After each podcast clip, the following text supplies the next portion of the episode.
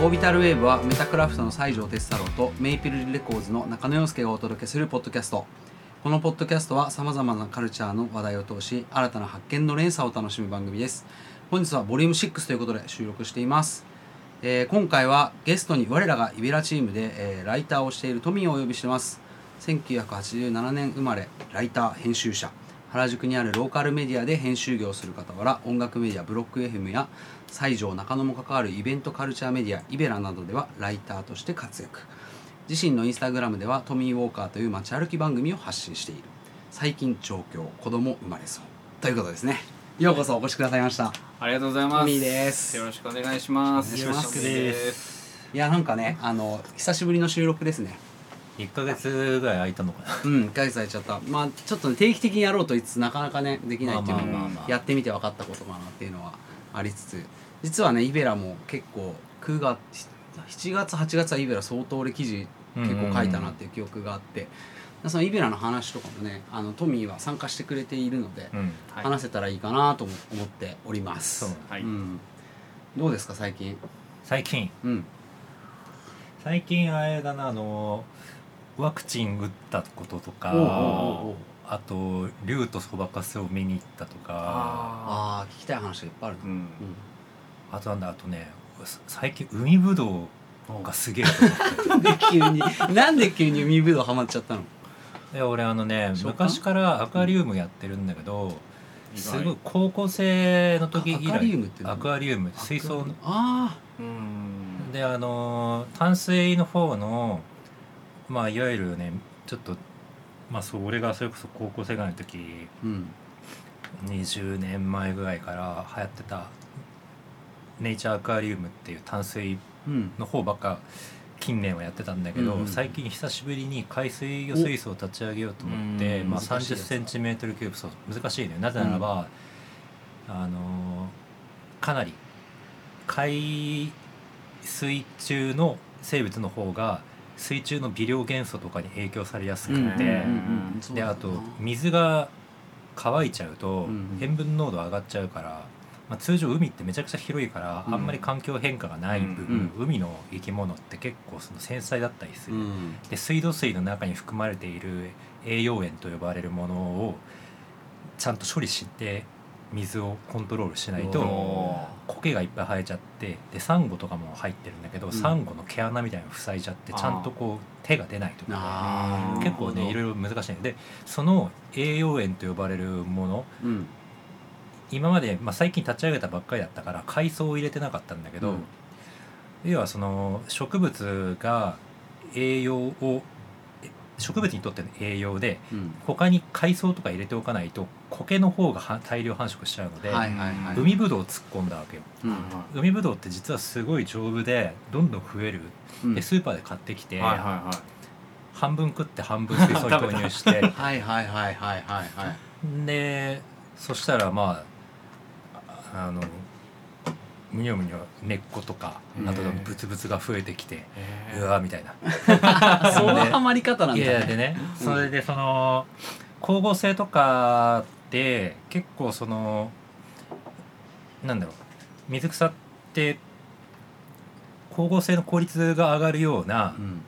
スペクトル、えー光のうん。周波数帯域みたいなのとかがあって、う。ん要はあの水槽ってあれ中の生物を飼うっていうよりかは水と光の制御になってくるんだけど、その日照時間とか、まあ、その光の色が青なのか赤なのか白系なのかとか、うんまあ、そういうのとかで、まあ、結構その自分の環境によって微妙な調整が必要になってくるので海ぶどうってどういう、まあ、その感じの光とかが効率いいのかなと思ってなんとなく論文見てたら、うん。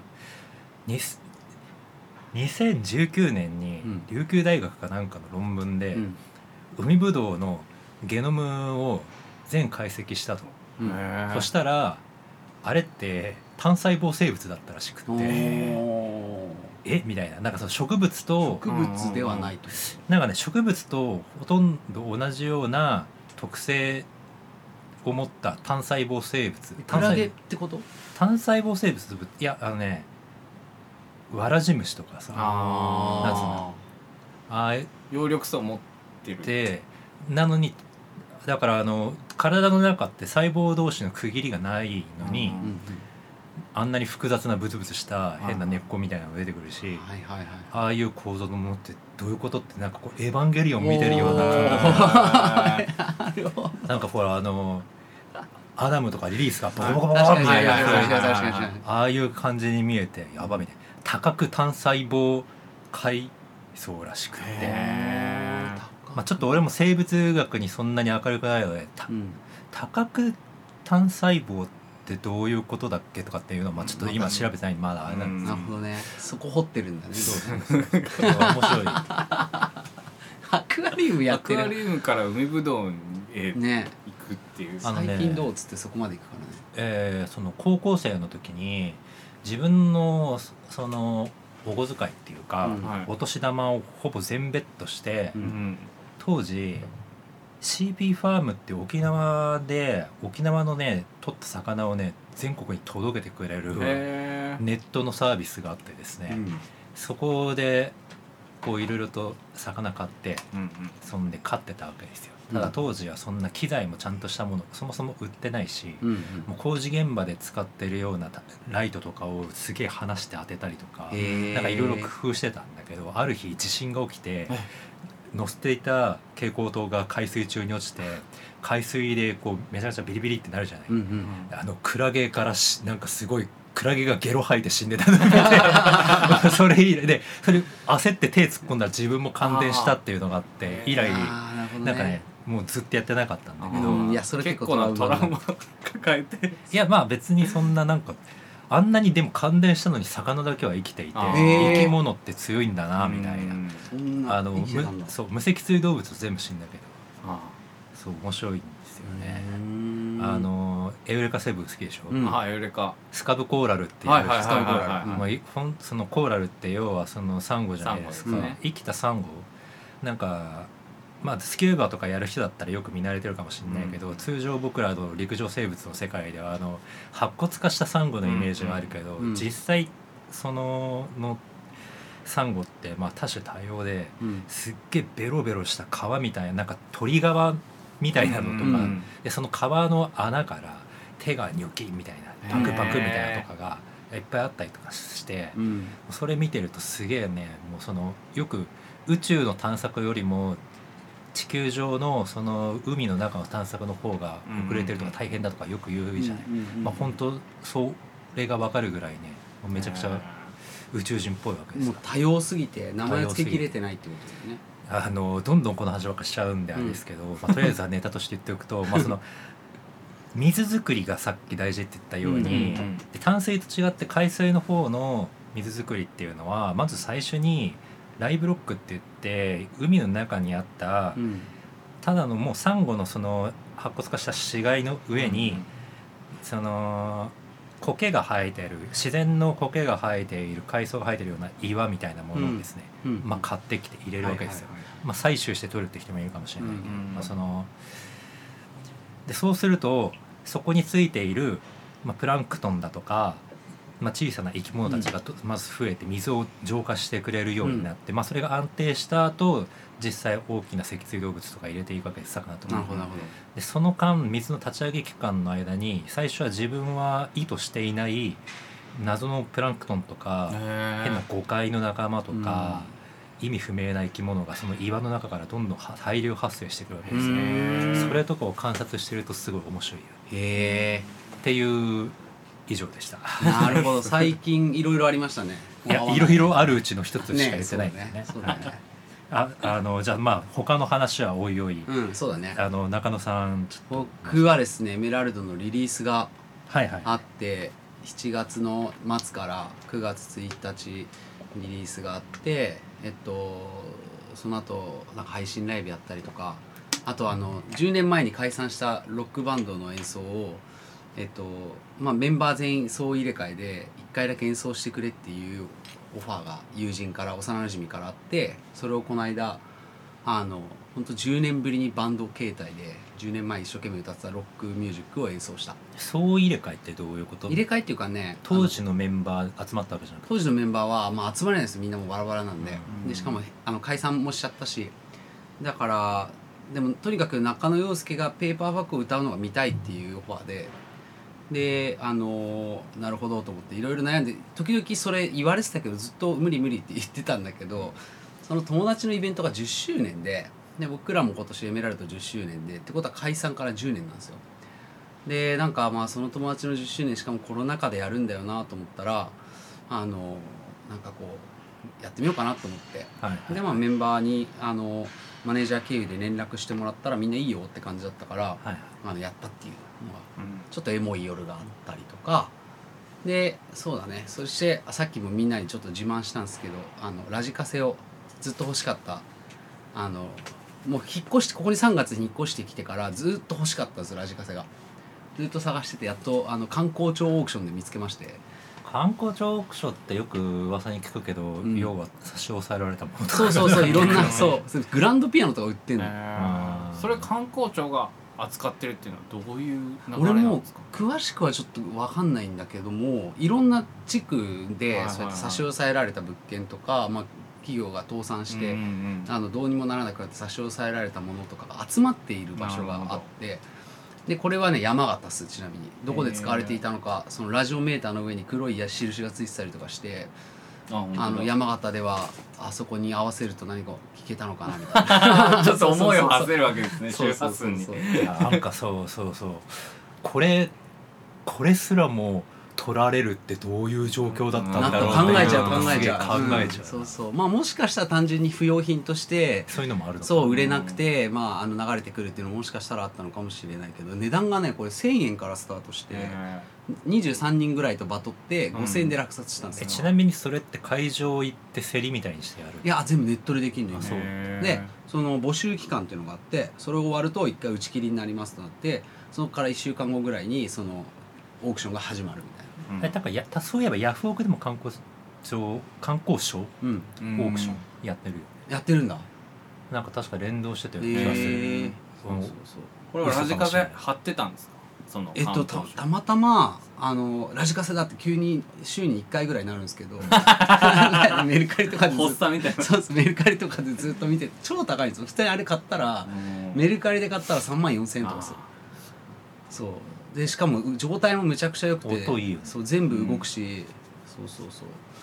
いやすごいな。録音もできるしマイクもついてるし結構すごい。あのインスタグラムを見てもらえればあの嬉しそうに自慢してるんであれですけどこれ落札してどれぐらいで届くもうでも1週間ぐらいで電話が直接来て。あ電話来るんですね。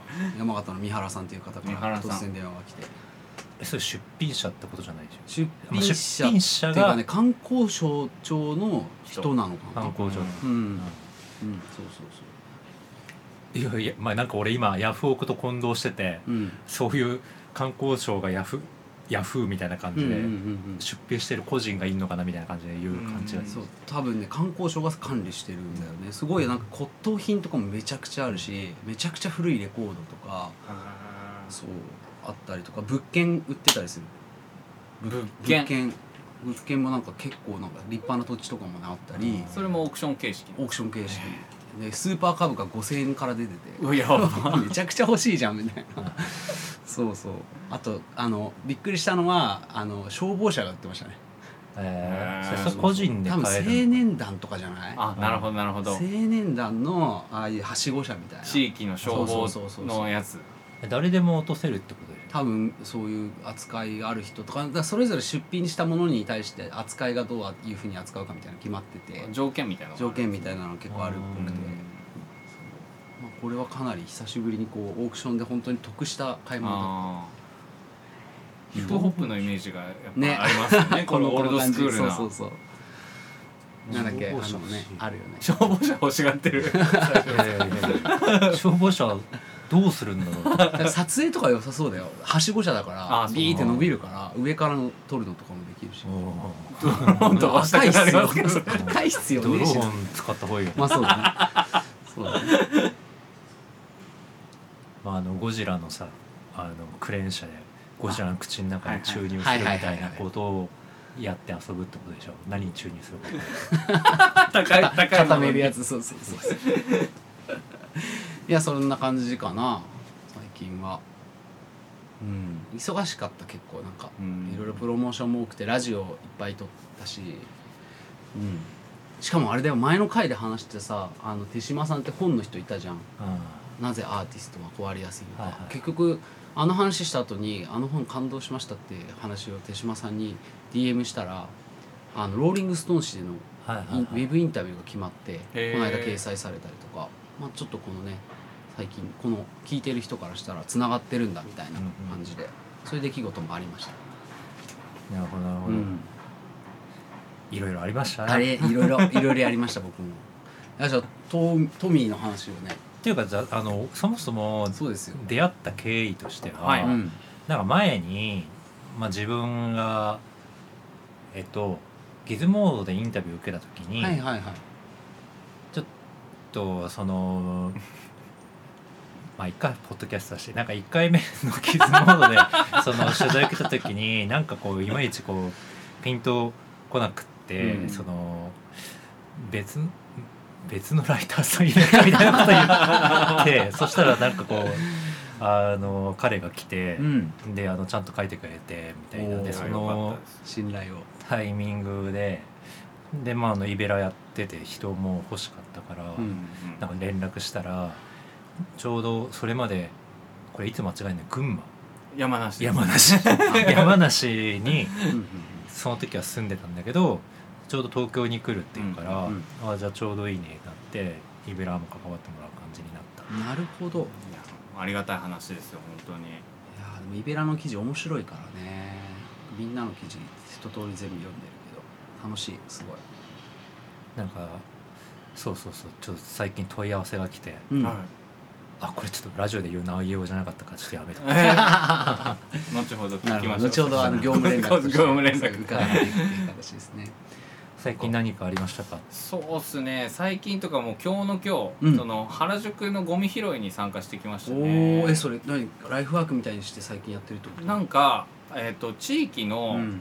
なんか取り組んでる人たちが結構団体が何団体かいて通りごとになんかそういうゴミ拾いチームみたいなのが。谷もそうだいるんですよ、あってで僕が参加してるのはキャットストリートを主に活動し拠点としている、えっ、と元気さんっていう人がやってる、えっ、とクリーンアップ活動で月に1回、まさしくそれ取材したいですね。あもうでも結構あのうん。メディアとかにもうん。取材されて、もうずっとその活動を月1でやっていたりとか、あとそのゴミゴミゼロに関してこういろいろこう発信していうるん。人人で若いんですけうーん。なんか別の普段は別のクリエイティブな仕事みたいど、な感じ？もうやってるんですかね。えー何人ぐらい集まる？で近隣の店舗さんとか、まあ、いろんなブランドとかあるブランドショップとか入ってるんで、その地域の人たちが20人集まるか集まらないかぐらい。出勤前にみんなあのゴミ拾いに参加して地域をみんなで回ってっていうのがあってでそのキャッツっていう団体団体といううん。か活動でやってるんです、キャッツクリーンアップっていうことでやってるんですけど、なんかゴミ拾うのもまあ目的の一つではあるんですけど、うんうん。その店舗同士とかブランド同士のコミュニケーションをなんか促すみたいなあの目的があってど。だから結構ラフなんですよね。がっつりそのストイックにゴミ拾わなくても、うん。なんか普通に話しながらみんなで分担とかも特になくてやりたい人がゴミ袋持って みたいな。でみんなでなんかこうちょっとちょっとしたお祭りみたいな感じで暗記しながら。暗記しながら、うんうんうん。あこんなとこにもゴミあんだねみたいな。いやまああれだえ初めて参加した？えっと何回目か？2回目ですね。僕が今その所属してる編集部っていうのが、うん。まさしく表参道原宿うんうんうん。で、キャットストリート沿いにあるんですけどで近くでそういうのやってるって聞いてそれに前1回参加して、それ以来なんか都合が今日合いそうだったんで参加してきた。メーリスみたいなのが回ってきてなんかもうインスタグラムでそのアカウント専用のアカウントがあってそこで何月何日何時からやります。で集合場所も、えっと月替わりというかうん。そのバートン前とかパタゴニア前とか、はいはいはいはいはい。あいいな。カルチャー感じるな。そんな感じで。うん。でそのそこに集まって、まあ、その代表の元気さんっていう人が、うん。まあ一言挨拶したりとかしてでじゃあやりましょううみたいな。ん。えそのゴミはどこに持っていく？なんか変分別し分別したりしてるみたいです。そう終わった後に残れる人は分別してまあしかるべきなんか渋谷区のあのゴミ処理に持っていくっていうかちゃんと仕分けてで処理してもらうとか。でなんかその人はそのコンポストとかあコンをポストはい。やったりとかもしていてうん。原宿生ゴミの処理。そうですね。堆肥を作ったりとか。うんでなんか植物とかもそのキャットストリートで育てていこうみたいな活動もやったりとかしていますね。なんかそれにつながっているというかその一連の流れの中の一つうんうんで。うん。で、まあ、僕は一応そこのなんだろうローカルメディアというか表参道原宿の情報発信をしているメディアにいるんで、うん。まあ、参加してなんか僕は新参者というか、あれなんで、まあ、そこでなんかコミュニケーション深められたらいいなみたいな感じで言ってますね。濃いは人とか面白い人がじゃあちょっとそうやっていますくるみたいな。ね。なんかアウトドアブランドやっぱ多いですうん。ね参加する人。特にパタゴニアとかは意識高い環境意識がめちゃめちゃ高いんで結構スタッフだけで今日45人とかいたんですへえすげえ SDGs ですね。SDGs よね SDGs そうです俺も一回あのなんだっけかなあれ あのあいつら。えっ、とあのリバースのみんなに誘われてパタゴニアのゴミ拾いしたことあるよ俺も。そうなんですね。う んパタゴニア独自でもやってるってことなんですね多分何かのやつでパタゴニア前集合。あじゃあそれかもそれかもしれないですよ、うん。もしかしたら。それかなその活動かも。うん。いやコロナ前とコロナ後で多分そのゴミの状況もきっと変わってたりうんなんかしそうですなあの外出が結構厳しく言われた時は、ゴミの量は減ったみたいですけど、うん。最近はやっぱ出勤してて思う。うんうん。出勤して帰り道とかやっぱ飲んでますねみんなね。飲んでる飲んでる。まあこう渋谷だからほぼほぼ。みんなすごい飲んでるなっていう印象は。で、うん。隣がやっぱ服屋さんなんですけど僕がその行ってるビルの入り口の横が服屋さんで,、うん。で結構イケイケなもうねああのストリートなうん。お兄さんたちが働いてるんですけどそその店の前とかにその、うん。食ったラーメンのゴミとか酒のやつとか、そのまま置いてあってうん。そのお兄さんたちが怒りながら片付毎朝片付けてるみたいな状況結構日常茶飯事見て、渋谷の道玄坂はマジでやばいっすね。空いてる店も多いんですけどはい。若い子たちがもう入れなくて店に。うん。で外ですげえ飲むんだけどね本当に汚い。そう道玄坂は。もうで衝ゴ撃を受ける。ミ箱置いたらいいじゃんって思うんですけどなんか今日話したのは、うんやっぱゴミ箱を置くのも結構大変らしくて。絶対だって誰かが管理しなきゃいけないそうそう管理しなきゃいけないしなんかそういうテロの危険性みたいなあのとかもあってうんで今表参道沿いにはそういう鍵のかかったなんか機械仕掛けのゴミ箱がうん。一定間隔で設置されてるんですけどそれって多分費用的にもかなり確かに。ねかかるし、それぐらいちゃんとしたものじゃないとやたらホイホイ置けないらしいんですよ。なるほどなっていうのをなんとなくこうゴミ拾いしながら。最近起きたでやったこと。って言ったらそう、うん。そうやっぱで表参道にこう働き働いてみると、はい。でそこでローカルメディアっていうローカルメディアっていうところでどういうことを紹介していくんですか？例えばそあの店の情報とかそうすですね。基本的には、うん。えっと僕も働き始めて気づいたんですけどギャラリーとかめっちゃ多いんですよね。ギャラリーとか美術館もあるし、うんうんうんなんか結構そのアートの展示がひっきりなしに確かに。行われ表参道結構あるイメージあるわ。うん。うん。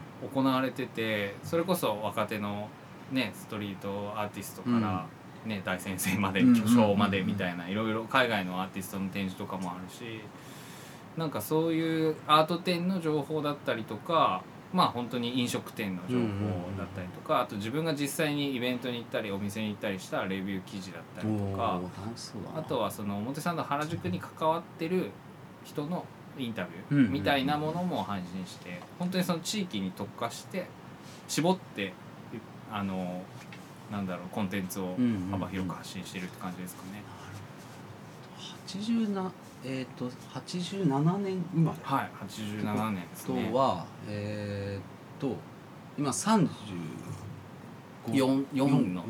で来年5です。あなるほど。ないつぐらいからはい。ライター業的な流れに、ライター業はでもここ10年ですね。本当にちゃんとやり始めたっていうのは、へー最初、まあ、僕山梨さっきも言ったんですけど地元山梨で、えっ、と高校卒業してもうすぐ就職したんですよね。ち地元の,、うんうんうんうん。あの工場ですそれこそ製造業に就職してで僕その時音楽やったりとかしていて、うんうんうん。ラップをやってたんですけど、ねえそうなんですよ。ヒップホップやっていてであの昼間は働き夜はそういう音楽創作活動をするみたいな生活をやってて、うん。でまあある程度お金ね稼いでれば、うん。なんか自由なこともできるし、みたいな感じでやってたんですけどやっぱこう昼間の時間がね長くて、うん。働いてる時時間が。間決まってると本当に長く感じるんですよね。やばいわかるなんか。自分の興味ないことを、うん。まあそれこそまあね学ぶことはいっぱいあるんですけどやっぱり自分が興味ないものを、ひたすらその作業的にやり続けるってめっちゃ精神的にくるものがあって。その通りです。で結構そのもう毎日ルーティン変化ないというか、そうなんですよね。大差ないので、うん。その生活にだんだんへきへきしてきてしまって、うん。それでもね7年ぐらいは勤めてたんですよ。そこの会社に。忍耐強さ、7年ぐらいは勤めてて、うん。でその間にその音楽活動の延長で多分イベントフライヤーの紹介文とか地元のイベントフライヤーの紹介文とかなんかそういうのを書いてほしいみたいな話が少しずつ増えてきて、っていうのもなんか当時はまだミクシーとかうん。があっそうだ。た時代なんですよ。ミクシーとかがあって、うん。そこに例えばこう自分が本当に日記みたいな感じでうん文章を書いてたじゃないですかみんな、書いてた。それこそ掲示板とか、はい。うん書いてた。でそれを見たなんか人先輩とかが「お前なんか文章書けんじゃん」みたいな感じで依頼してくれたのが一番こうきっかけでだからそのイベントのつながりというかで文章を書き始めたというか人人前にこう自分の文章として出すみたいな。うん。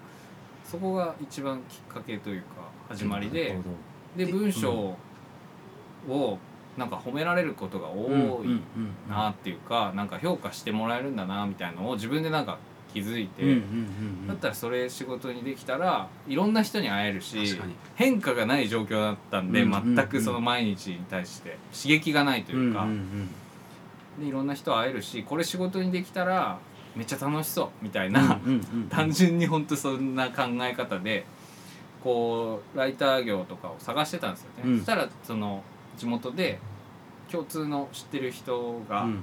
えっと、フリーマガジンを立ち上げるからっていうことで人をちょうど募集してて。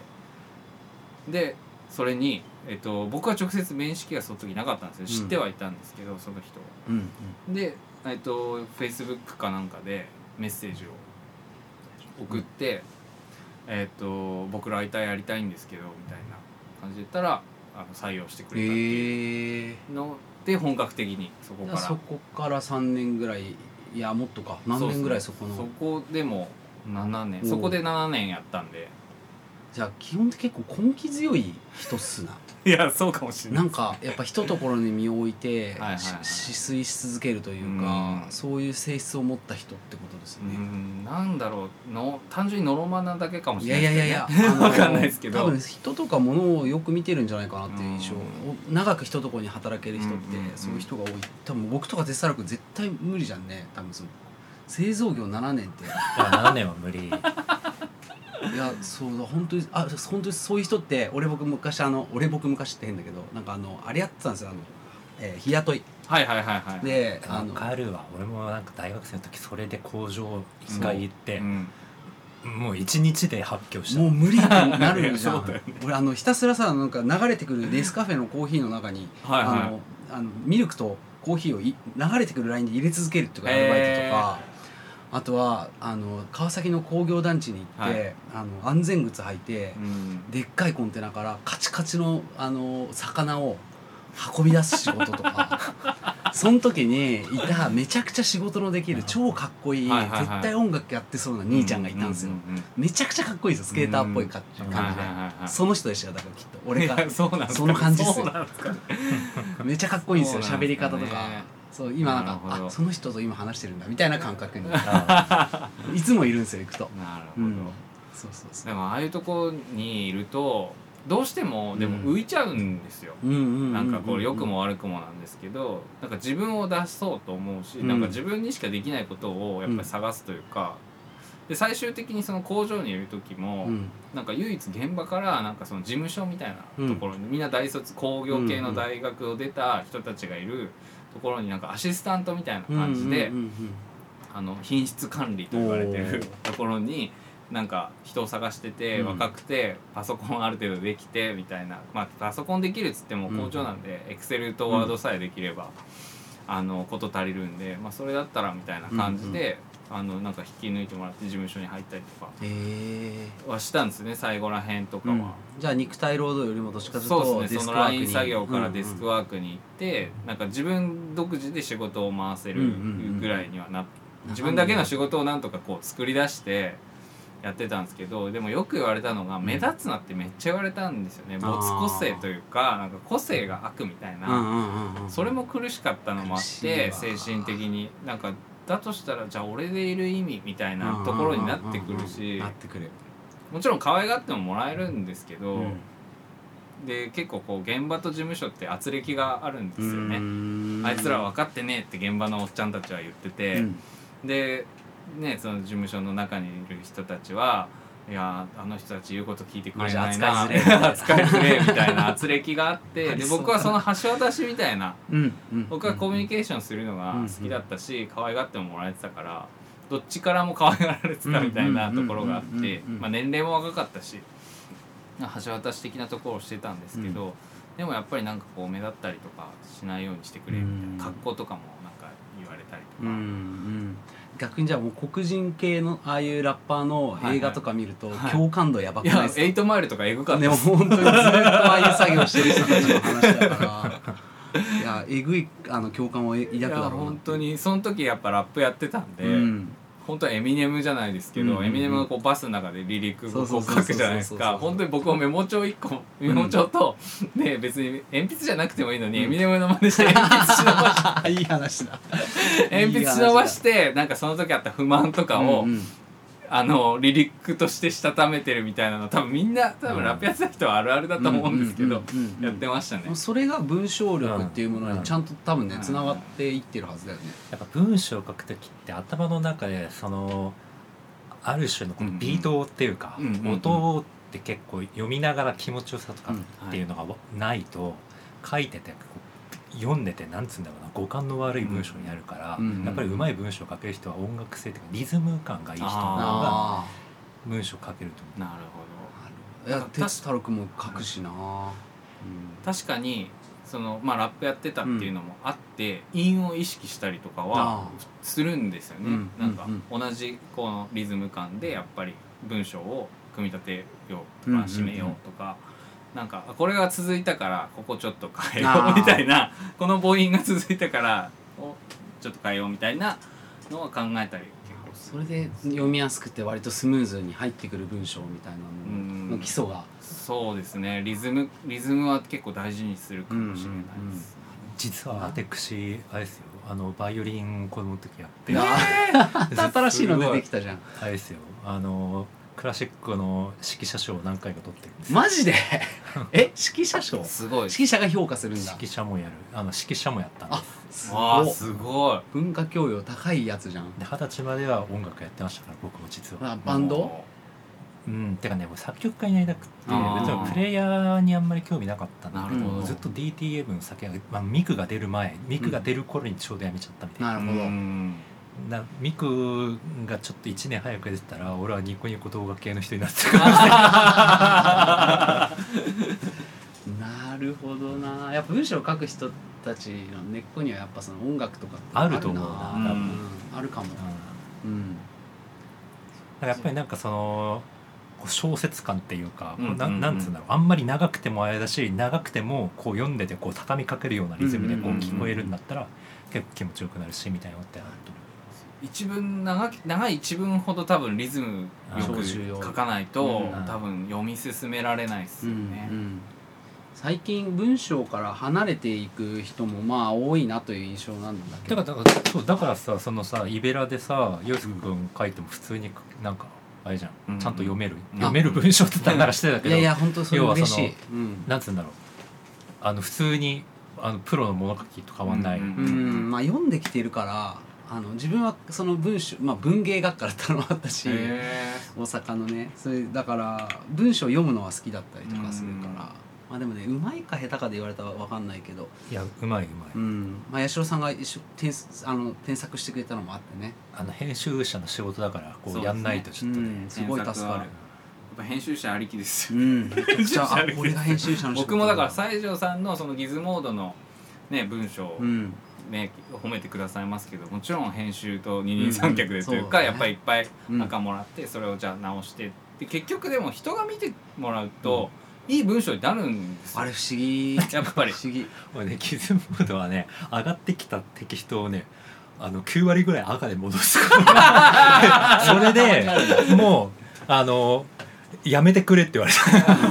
まああのまああのあそことはつながりが深いからそう言い合える関係なので別にいいんですけど、まあ、でも特にそうミュージシャンなんかはうん。安く君なんかその自分の言ってるニュアンスとうん。ライター側が一生懸命汲み取ろうとしてもやっぱりどうしてもズレ出てくるから、うんそこはどうしても赤入れたくなるっていうのは分かるし、取材する側としても、まあ、なるべく気をつけたいけど100%はもう無理だよって最初から割り切ってやんないと、うんうんうんうん赤いちいち戻ってきただけでね苦しんでたらね、そうなんですよ。ちょっと嫌。だそうね。ですよね。やってらんないよね。そこに耐えられない人はいると思うっす一定数。いやいると思う。憧れのいると思う仕仕事で入って結構言われたまんまにやるだけの仕事じゃんみたいなうん。うんはあるかもしれない、ね、そこをねちゃんとこう折り合いつけれるかというか、もうそれはしょうがないですよ。だって視点も違えば立場も違う、うん。役割も違うから。それは赤入るのは当たり前というか、でも絶対ブラッシュアップされるされる。でより人に見られる文章になることは間違いないんで、そこへこたれないっていうのはそうそうそう。テキストに関してはね、俺な赤ね入りまくっても一切気にならないんだよね。ああなるほど、なんかワイヤードとかって書いて取材対象の人とかって、すっげえなんかあの難しいこと言っててはい。俺が一応ちゃんと書いたんだけどもうほぼほぼ書き換えてだだったら最初からコラムとして書けよみたいな。ああ寄稿しろっていう。そうそうそう。あるんだけど別に何一つうん。気にならないっていうか、うん。俺仕事でやってるだけだから、まあそうだよねその観点も超大事だったらいいやみたいな。大事だよね。あのねそうそうそうそう、あの作品じゃないんですよ作品じゃないねあと自分もクリエイターだから、クリエイター側が自分のブランディングのために表現を変えたいって気持ちがまず分かるんだと思う。んうんう、うん。そうそうそうそう。本当にライターという仕事だけで入ったばっかの子とかのうん。うんあのインタビュー記事の起こしとかでパンと送られてきた時に、うわやべえってなって。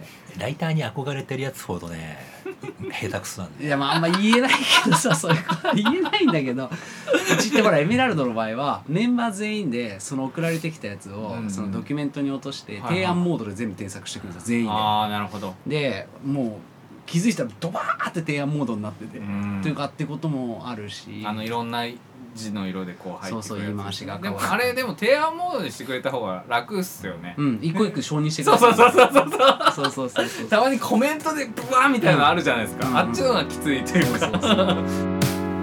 お話の途中ですがこのお話は後半に続きます。今後オービタルウェーブへのご意見ご感想を伝えられるアカウントを制作予定です。楽しいなと思ってくれた方はお聞きのポッドキャストアプリでぜひ登録をしてください新しいお話がアップされた際に通知が届きます。それでは次のお話までごきげんよう。